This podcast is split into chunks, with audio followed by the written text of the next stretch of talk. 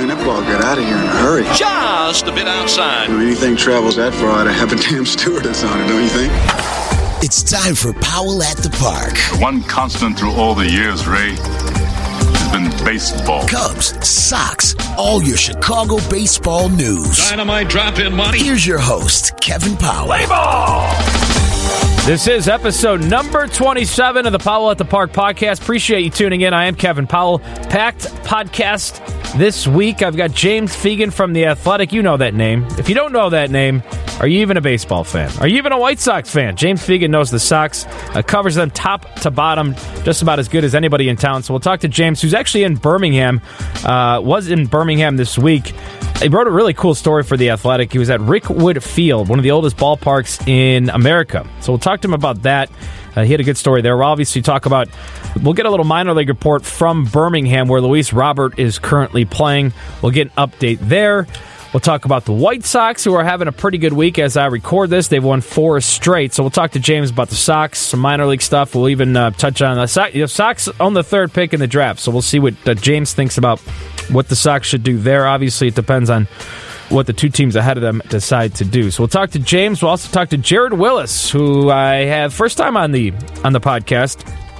Jared writes for Sporting News, for Forbes, for Chicago Magazine, does a really good job covering both teams in town. We'll do some Cubs focus with Jared.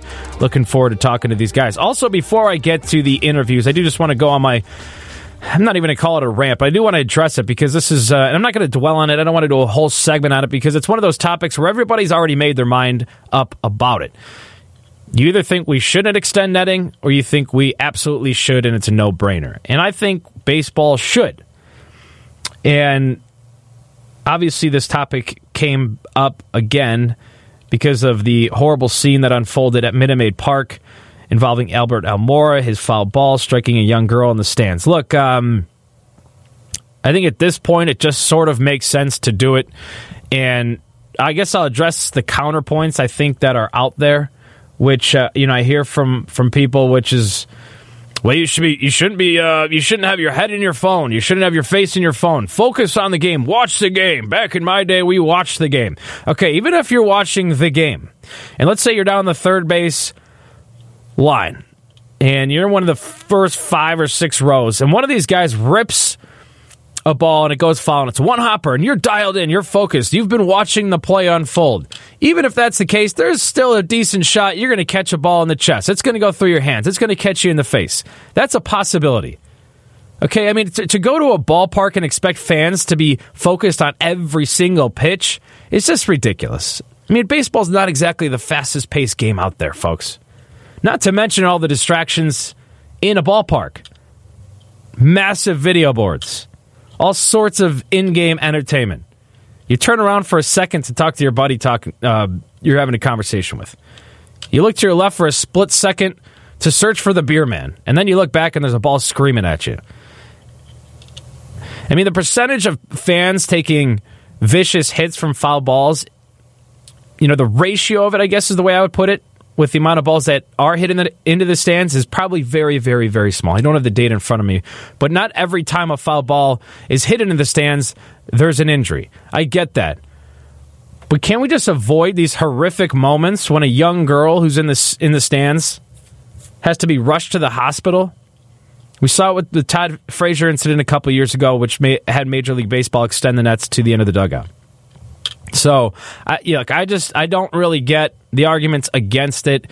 Uh, anybody that's saying it may obstruct the view of the, of the field. I mean, look, uh, last I checked, most of the seats right behind the dugout and right behind home plate are filled. Right? There's some of the most sought after seats in the ballpark. It's not going to take a whole lot away from your viewing experience, and you pretty much adapt to it within a few batters. It's not a big deal. Scouts sit behind the nets for crying out loud. If it was so bad, wouldn't they sit somewhere else? I think it's time for baseball to move it, whether it's farther down the line or all the way to the foul pole. I'll be I'll be just fine with that. And look, if baseball's got bigger fish to fry than obstructing a fan's view with some netting that's providing safety for the fans. Okay, baseball's attendance is down for a fourth straight year. I don't think it's because there's too much netting in the ballpark. right? So anybody concerned that their viewing experience is going to be ruined, uh, I think uh, I think you're a bit off there. So that's my little rant about the whole netting situation. I don't know when that changes will happen. If it's, I don't know if they'll do it by, you know, at mid season. Um, but I wouldn't be surprised at all if by next year the, the netting is extended. It's mandatory to extend it at each ballpark. I don't know how far down the line they're going to do it. Maybe it is all the way down to the uh, the foul pole line. Uh, so that's my little rant about netting. Clearly, know how I feel now about it. And uh, that's all I have to say about that. Okay, let's get to the interviews. First up, James Fegan from The Athletic. James Fegan from The Athletic joins us now. You know that name. He covers the White Sox top to bottom. And right now he's in Birmingham. James, thanks for taking the time. Appreciate it, man. Thanks for having me. Okay, you're in Birmingham. Tell everyone why you're there and tell everyone about the story you wrote for The Athletic. Uh, I am here to acquire multiple sunburns. Uh, but in, in, the meantime, uh, just the Birmingham, I was planning out a prospect trip down here pretty much the moment Luis Robert got promoted. Uh, and I was, as I was mapping out the date that I was going to come here, and I was talking to the Birmingham guys, they were like, "You got to come for the Rickwood Classic." And you know, they talked me into it, and I came down here, and you know, they play in uh, Rickwood uh, Field, which is the oldest uh, active professional park mainly, because they do still play this game once per year, and it was originally uh, the Birmingham Barons Stadium from 1910, and also the Birmingham Black Barons, uh, the Negro League team, and, and had people such as Willie Mays and uh, Reggie Jackson playing down here at one point. Uh, Reggie Jackson, he's a minor leaguer, and Willie Mays when he was uh, in the Negro Leagues before he got signed as a teenager. Um, so yeah, they kind of wear old time uniforms. They uh, Ironically, they inducted Joe Crede into the uh, Barons uh, Hall of Fame during the game, and just kind of the the site itself is just uh, kind of drenched in so much history that it, it just seemed worth it to go. And you know, I'm kind of uh, milling around in the outfield and taking pictures, and I bump into White Sox prospect Bernardo Flores, who has already like climbed inside the scoreboard and is and uh, looking around. And I, I talked to Bernardo a few times, and I already knew he was like a huge both baseball history buff and kind of a White Sox history buff. He has like a lot of uh he kind of like he hangs out wearing like one of these uh, 80s style hat uh, with the cursive C a lot. He has like a White Sox 90s starter jacket, so I knew he was like really. This kind of seemed like his event, and I talked to him for a little bit, and he told me like, yeah, he comes down to Rickwood ever since he got promoted last year. He comes there like once a week and just kind of walks the grounds and looks at all the history and, and all the old photos and stuff like that because he, he's just a guy who just loves baseball that much. And uh, so, you know, I talking to him for five minutes. I'm like, this is my story. I interview him about that. But it was it was a kind of fun event in general, but to see it through Bernardo's eyes and uh, just how much he you know you see a lot of prospects who their appreciation for the game really you know just because they're so focused on their work it really doesn't go beyond like what's the newest thing they have to do to fix their swing or delivery or how they can get to the big leagues. They're kind of just, you know, understandably very focused on their goals. They're not necessarily uh, cognizant of who played 20 years ago, let in 50 or 70. So uh, for a guy who's just kind of a baseball nerd like Bernardo, uh, it's really kind of a cool perspective to see from a professional player, a young player. It's a great piece, man, and and and reading his quotes about his love for the game. I mean, that's that's a full blown baseball junkie right there from Bernardo Flores. So I highly recommend. Uh, and I believe scenes from Forty Two were shot there. Correct. Correct. Uh, yeah, there are number movies there. I think. Uh, I think I read some uh, League of Their Own scenes were, were, were shot there as well. Uh, good stuff from James. Check that out. How cool was it for you? I know you're a baseball nut. How was it? How was it for you just soaking all that in? Uh, yeah, it, it was great. You know, uh, definitely. I feel like during games or during Sox games, they're having kind of a historical stuff. I'm kind of very focused on my, my job and uh, you know covering the game and, and what's going on in the field. So, kind of more of a. It's kind of more relaxed feel in the minors where you know you don't care about necessarily score or, or following events as much. I just got to kind of explore the ballpark and everything that was going on a bit more. So it, it was definitely a cool experience. And you know, as you kind of can get lost in uh, the news of the day all the time, and when you're uh, a reporter and, and not really appreciate where you are and the special places you get to visit, it, it was nice to kind of take a step back and relax and and uh, shoot some photos that I'll, I'll, always remember. So the Rickwood Classic is just one game a year, correct? Or do they play a uh, series? correct. It, uh, I think it's their 23rd annual this year, uh, but they they took a break in 2017 and just hosted it at Regions Field. But yeah, it's kind of a once a year thing. There's a whole commission for it. Uh, there's a board. And because they do it, uh, I think it's pretty much the only game that still happens at Rickwood every year. But uh, it was that place was built in 1910. I want to say Fenway is 1912, so I believe it slightly uh, predates them. Very cool. All right, well, check out James' piece at The Athletic and obviously all of his other stuff on the Sox. Uh, Luis Robert, you mentioned his name off the top. Um, he's doing pretty well down there in Birmingham. Have you had a chance to talk to him? And I guess my question is this for Luis Robert. Is it just a matter of the White Sox waiting for him to get a certain amount of at bats in? To, to continue to promote him up to AAA, and then maybe even by the end of this year, what specifically are they waiting on for each promotion? I guess. Um, I mean, Luis doesn't have a you know a very strong opinion about that, other than you know he wants to get to the big leagues as soon as possible. But you know, I was talking to Omar Vizquel yesterday in addition to Luis, and he kind of feels like it's a pretty good level for him in, in, in some respects. I mean, Luis kind of I don't know. It's almost like it, it it draws parallels to hearing about like Tim Anderson in junior college, where he's swinging everything, but he's just so skilled uh, that he can kind of barrel everything up, and he can't really get forced out of his approach until he faces uh, you know higher level pitching. And uh, you know, in Double A, you know, Triple A is more polished and a lot more breaking ball heavy, but it's probably like the best stuff league that he can kind of be in without being in the majors.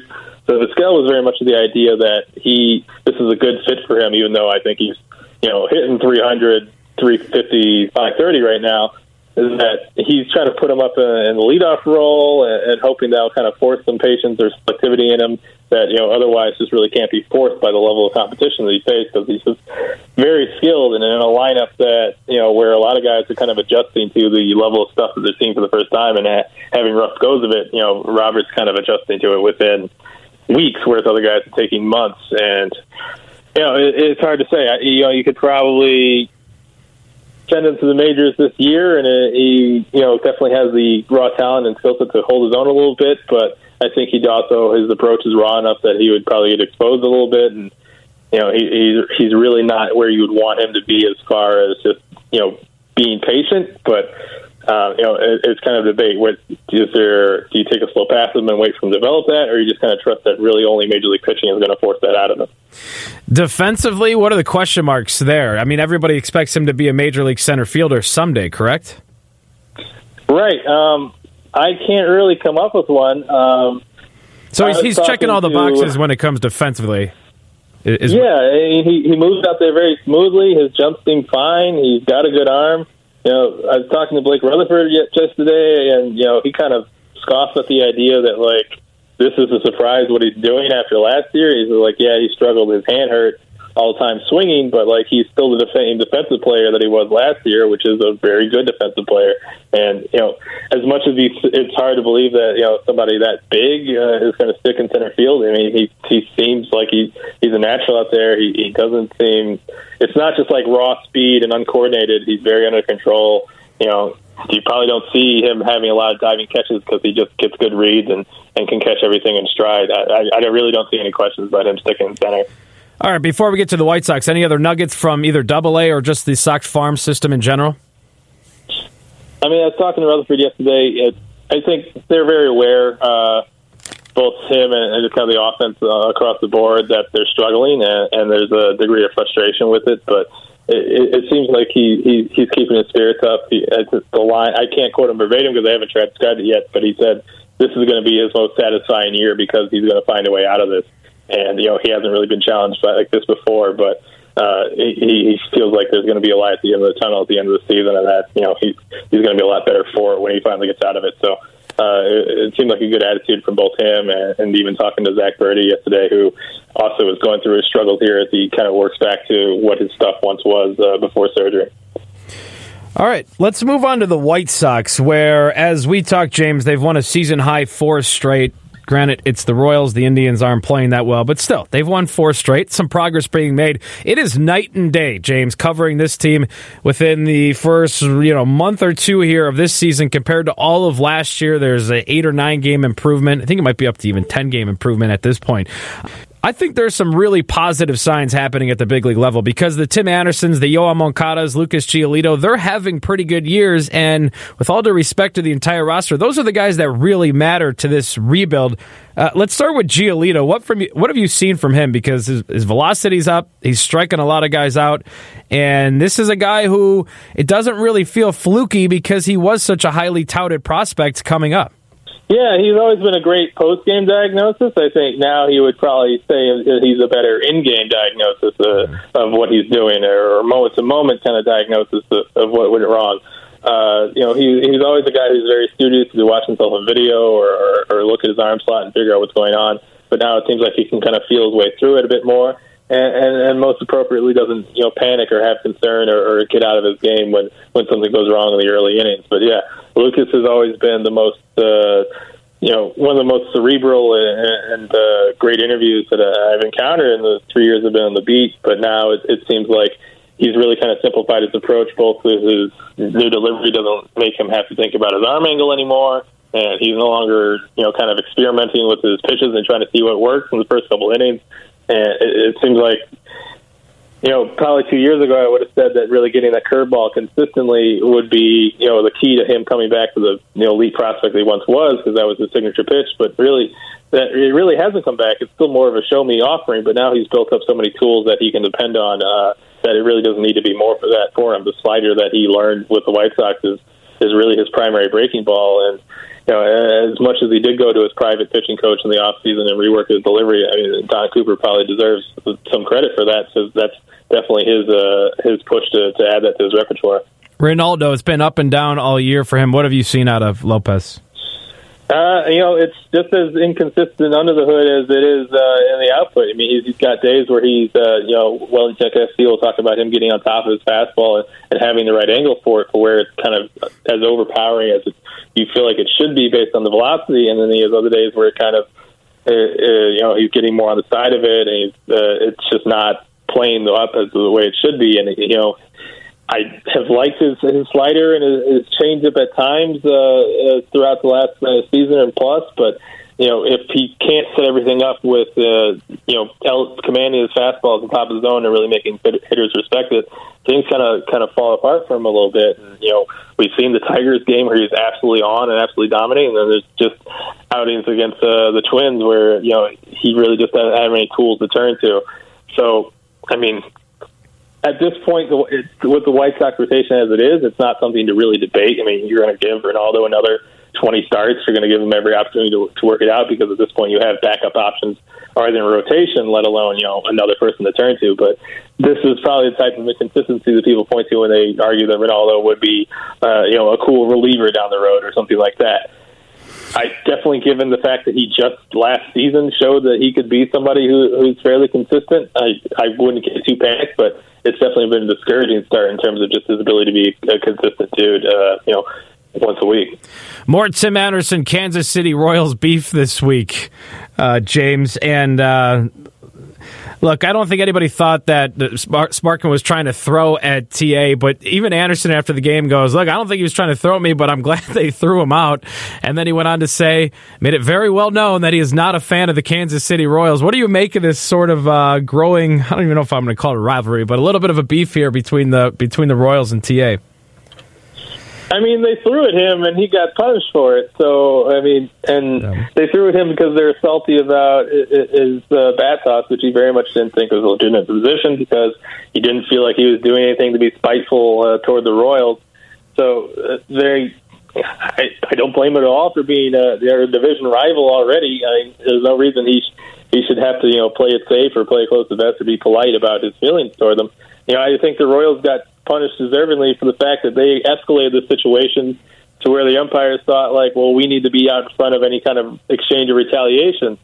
Uh, you know, that's entirely a level that they brought it to by throwing it at him in the first place. So the fact that they got punished for an accidental, uh, you know, hitting of the one guy that you can't hit without it seeming like an escalation of things, you know, it's really the Royals' own fault. And I, I can't blame Tim at all for you know being irked or being uh, you know on edge against them, given how much they uh, chirped at him from the dugout throughout the entire affair and made it clear their feelings towards him. So even though they're not seeing it you know, in interviews, I, think they probably made it pretty clear to the on the field how they felt about Tim. So the fact that he's kind of, uh, you know, giving some reciprocity uh, in public, you know, I can't blame him for it. It, it seems well earned. Yeah, I was fine with Sparkman getting tossed there, and I just love what TA is doing here. It's just fun. I mean, it's it's makes the Sox more interesting and makes all of a sudden a matchup with the last place Royals even a little bit more interesting. I love what Yeah, Tim's- I mean, can you can you imagine being excited for a Sox Royals game? You know, just on its own merits with this without that context added to it. Seriously. you know, probably most of the baseball world isn't. A week from today, as we record this, James, the Sox will be playing the Royals in Kansas City, and there's going to be a lot more interest than there would be if not for this Tim Anderson situation. I love it. I think it's I think it's fun. I think it's interesting for baseball. Um, one other player I want to talk talk about, Alex Colomé, has been outstanding for the Sox this year. My question is, and it's complicated because it is so early in the year. But do they necess- Do you see a scenario where they don't trade him, even if he's pitching this well? Uh, yeah, I mean it's possible. Um, I feel like they definitely that was really one of the selling points for them for the trade uh, is that they felt like they were selling high on, on Narvaez a little bit, and you know I don't necessarily think they were given the year he's having offensively, but maybe they felt they had kind of plateaued with how far they could bring him along defensively. Um, and that the, they thought that uh, Colomé would be a more steady and stable trade asset, just as a proven late leverage reliever who they would then bolster the value for by giving him closing opportunities and kind of re reestablishing that he could do that. I, I, I, I given the fact that they're not kind of bolstering the rotation or kind of really doing anything to push along this playoff run, uh, I I feel like that's probably the best resource management for them even if they have to rebuild build the bullpen uh, again next season, which they probably do, given the the payroll rule they have, I, I feel like trading him is probably just the best use of that. Because it, it I really don't feel like uh, you know chasing down Boston for the second wild card is especially realistic if they're not going to go you know Gonzo aggressive and find Keuchel and uh, and Kimbrel and all that, which they're not going to. It, I, I don't think really retaining a Colomé for one year is really the the thing they're best served to do with a you know a kind of a widely desired trade asset, and certainly all the, the free agent money that they were budget room that they would need to replace them next offseason. Okay, last question on the White Sox, James. What do you think they're going to do with Jose Abreu, currently leading the American League in RBIs? Um, I've always felt that Abreu was going to stick around. You know, that was really the signal they've been pushing for the last couple of years. Uh, the fact that they, you know, after 2017 when he was in great shape and had, you know, a near career year, uh, you know, aside from his rookie season, and they still kind of rebuffed all the offers that came out for him. I felt like that was the peak of his value. Like it wasn't going to get higher after that, and the fact that they kind of rebuffed that and still kept moving on with him, I really can't see them moving him at the deadline for uh, a much lower return. Um, as far as kind of kind of internal reasons, as far as the prospects uh, pushing at the door. You know, even though I just saw Gavin Sheets uh, hit a grand slam in person last night, I, I, that's not something that's immediately pushing him out or anything like that. So I, I they have both kind of sentimental and uh, you know tax- tangible reasons to keep him on for another two three years. And uh, as, as weird as it we, kind of seems that you know extension hasn't already been worked out, that's what I kind of see happening. Um, they've always kind of extolled his value to the clubhouse and the fact that he, he's given them reason to hold on to him, his value as a player, I think would just cement that further. All right, before I let you go, the draft coming up next week. Andrew Vaughn seems to be the name that continues to come up for the Sox in mock drafts. Who do you think they end up with with that three pick? Uh, you know, I think it's between Vaughn and Abrams. Definitely heard a lot of uh, you know momentum on C.J. Abrams the last couple of weeks. Uh, I wouldn't be shocked by either one. I'm definitely going to prepare a, a draft in my Google Docs about either one, but uh, I'm probably leaning towards Abrams at this point. You know, Nick Hostetler has talked about how going very college heavy in the last couple of drafts and improving the depth of the system. They they feel like they have the room to take a bit more swings, and they definitely can use some up the middle talent uh, in the organization. And not that you ever kind of draft for need at number three, but I think they are if they're at a point at if they're ever at a point where they can kind of you know settle for a longer development path and you know take somebody who has more raw upside rather than someone who's more of a sure bet to provide you know the the main things they provide, which is you know Vaughn, the super polished college bat. I, I feel like they're in a position to take a bit of a swing. So that's why I'm leaning more towards they'll go the Abrams, Abrams route. But you know either would surprise me, and you know talking to scouts from other organizations, neither would be a bad pick at that slot. That's James Fegan. He writes for The Athletic, athletic.com. Follow him on Twitter at JR Fegan, F E G A N. Thanks for joining me, James. Appreciate it. Thanks for having me. Thanks to James for joining the podcast. We go from White Sox talk to the north side with Jared Willis to talk some Cubs. Jared Willis joins me now on the Powell at the Park podcast. Jared covers the Cubs and the White Sox and really all of baseball for a couple different outlets Sporting News, Forbes. Who else are you writing for, Jared, these days? Um, mostly those two places these days, but I do pop up at uh, Chicago Magazine every once in a while. Um, so some baseball stuff there too. Check his stuff out. He does a great job covering baseball here in Chicago. Uh, we're going to focus on Cubs with Jared, and I do want to start with I kind of went on a rant. Uh, in the beginning of the podcast my thoughts on the whole extended netting situation. Obviously, the horrible scene that played out in Houston involving Albert Almora and that foul ball. What are your thoughts on netting? It seems like right now the general consensus through all of baseball, at least from the players and the managers and the coaches, is just extend the netting. Yeah, and I, I think I tend to agree. Um, extend the netting down to, um, I know some people have talked about like all the way down to the foul pole. I don't know that I would uh, say that it needs to go down that far, um, but definitely farther than it is because if you're sitting just beyond the dugout, um, past the, where the netting is currently, that uh, you're still pretty close, and a line drive can come at you really quickly. And so I think people need a little more protection in those parts of the ballpark. And you know, and I look, I know that people like to say that uh, if you pay attention, if you're, you know, if you're, you know, plugged into what's going on, then you'll be fine. But you know, none of us can really ever say that we've sat at a baseball game and watched every single pitch. Um, so it's just not possible, especially if you're there with anyone and you know you turn to talk to somebody, you look down to you know get a bite of your food or whatever.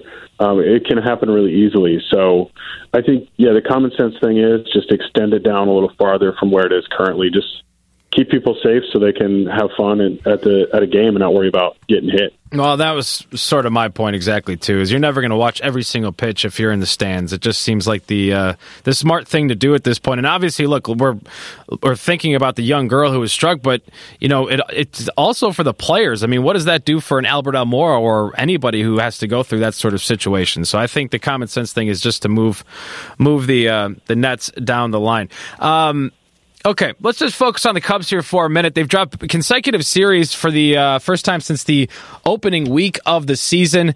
Nothing to panic about, but what's the one thing that you can point to that I guess gives you the most concern about the Cubs moving forward? Yeah, I think the the biggest point of anxiety for Cubs fans should be that bullpen. Mm-hmm. Um, I think they're they're real close. It sounds like to getting Pedro Strop back, which will be a big help.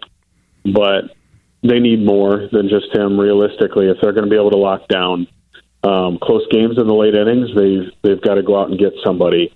Um, that's I, I imagine is bound to happen here in the next few weeks as the trade market starts to open up a little.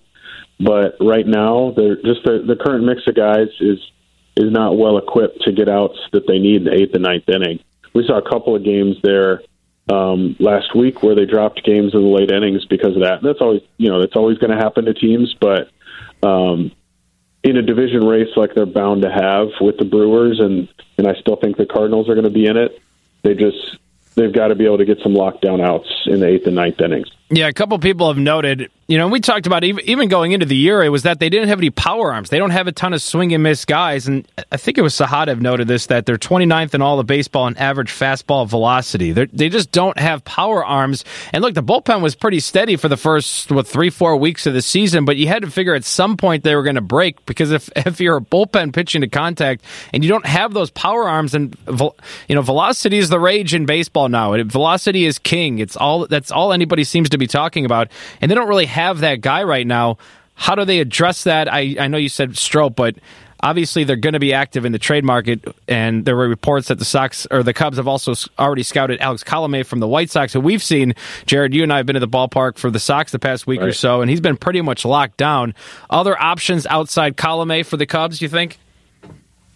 Yeah, I think if they look into you know even even look stay within the same division as the White Sox and look at guys like Shane Greene um, with Detroit. I think he's a he's a viable option. Or um, Ken Giles on the Blue Jays would be an interesting option as well.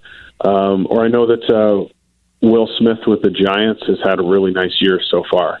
And so they're, you know, if they're going to go the trade route, which is probably their most realistic option, rather than trying to bring somebody up internally, those are three that, that come to mind. I think Colome would be the most intriguing option, although I do wonder, given where the White Sox are in the standings, in the wild card standings, whether they might not be buyers this summer as opposed to sellers. Uh, so we'll have to kind of see how that plays out with them. But uh, I'm with you. Like they just don't have they don't have the power arm, and Strop's not going to give you that. He throws hard, but not the kind of hard that you see in so many other bullpens around the league. That was one of the things that was nice about Brandon Morrow when he was healthy mm-hmm. was that he gets to the upper 90s and even to 100, uh, but we're you know where they're not really necessarily anywhere close to getting him back if they get him back at all. Uh, so yeah, they've they've got to look they've got to look outside. Speaking of starting pitching, Yu Darvish had his longest outing with the Cubs, his last start, but he still was charged for with six earned runs. Uh, level of concern on Darvish this year. What have you seen from him? Well, I think my level of concern with him is gradually decreasing, um, but slowly.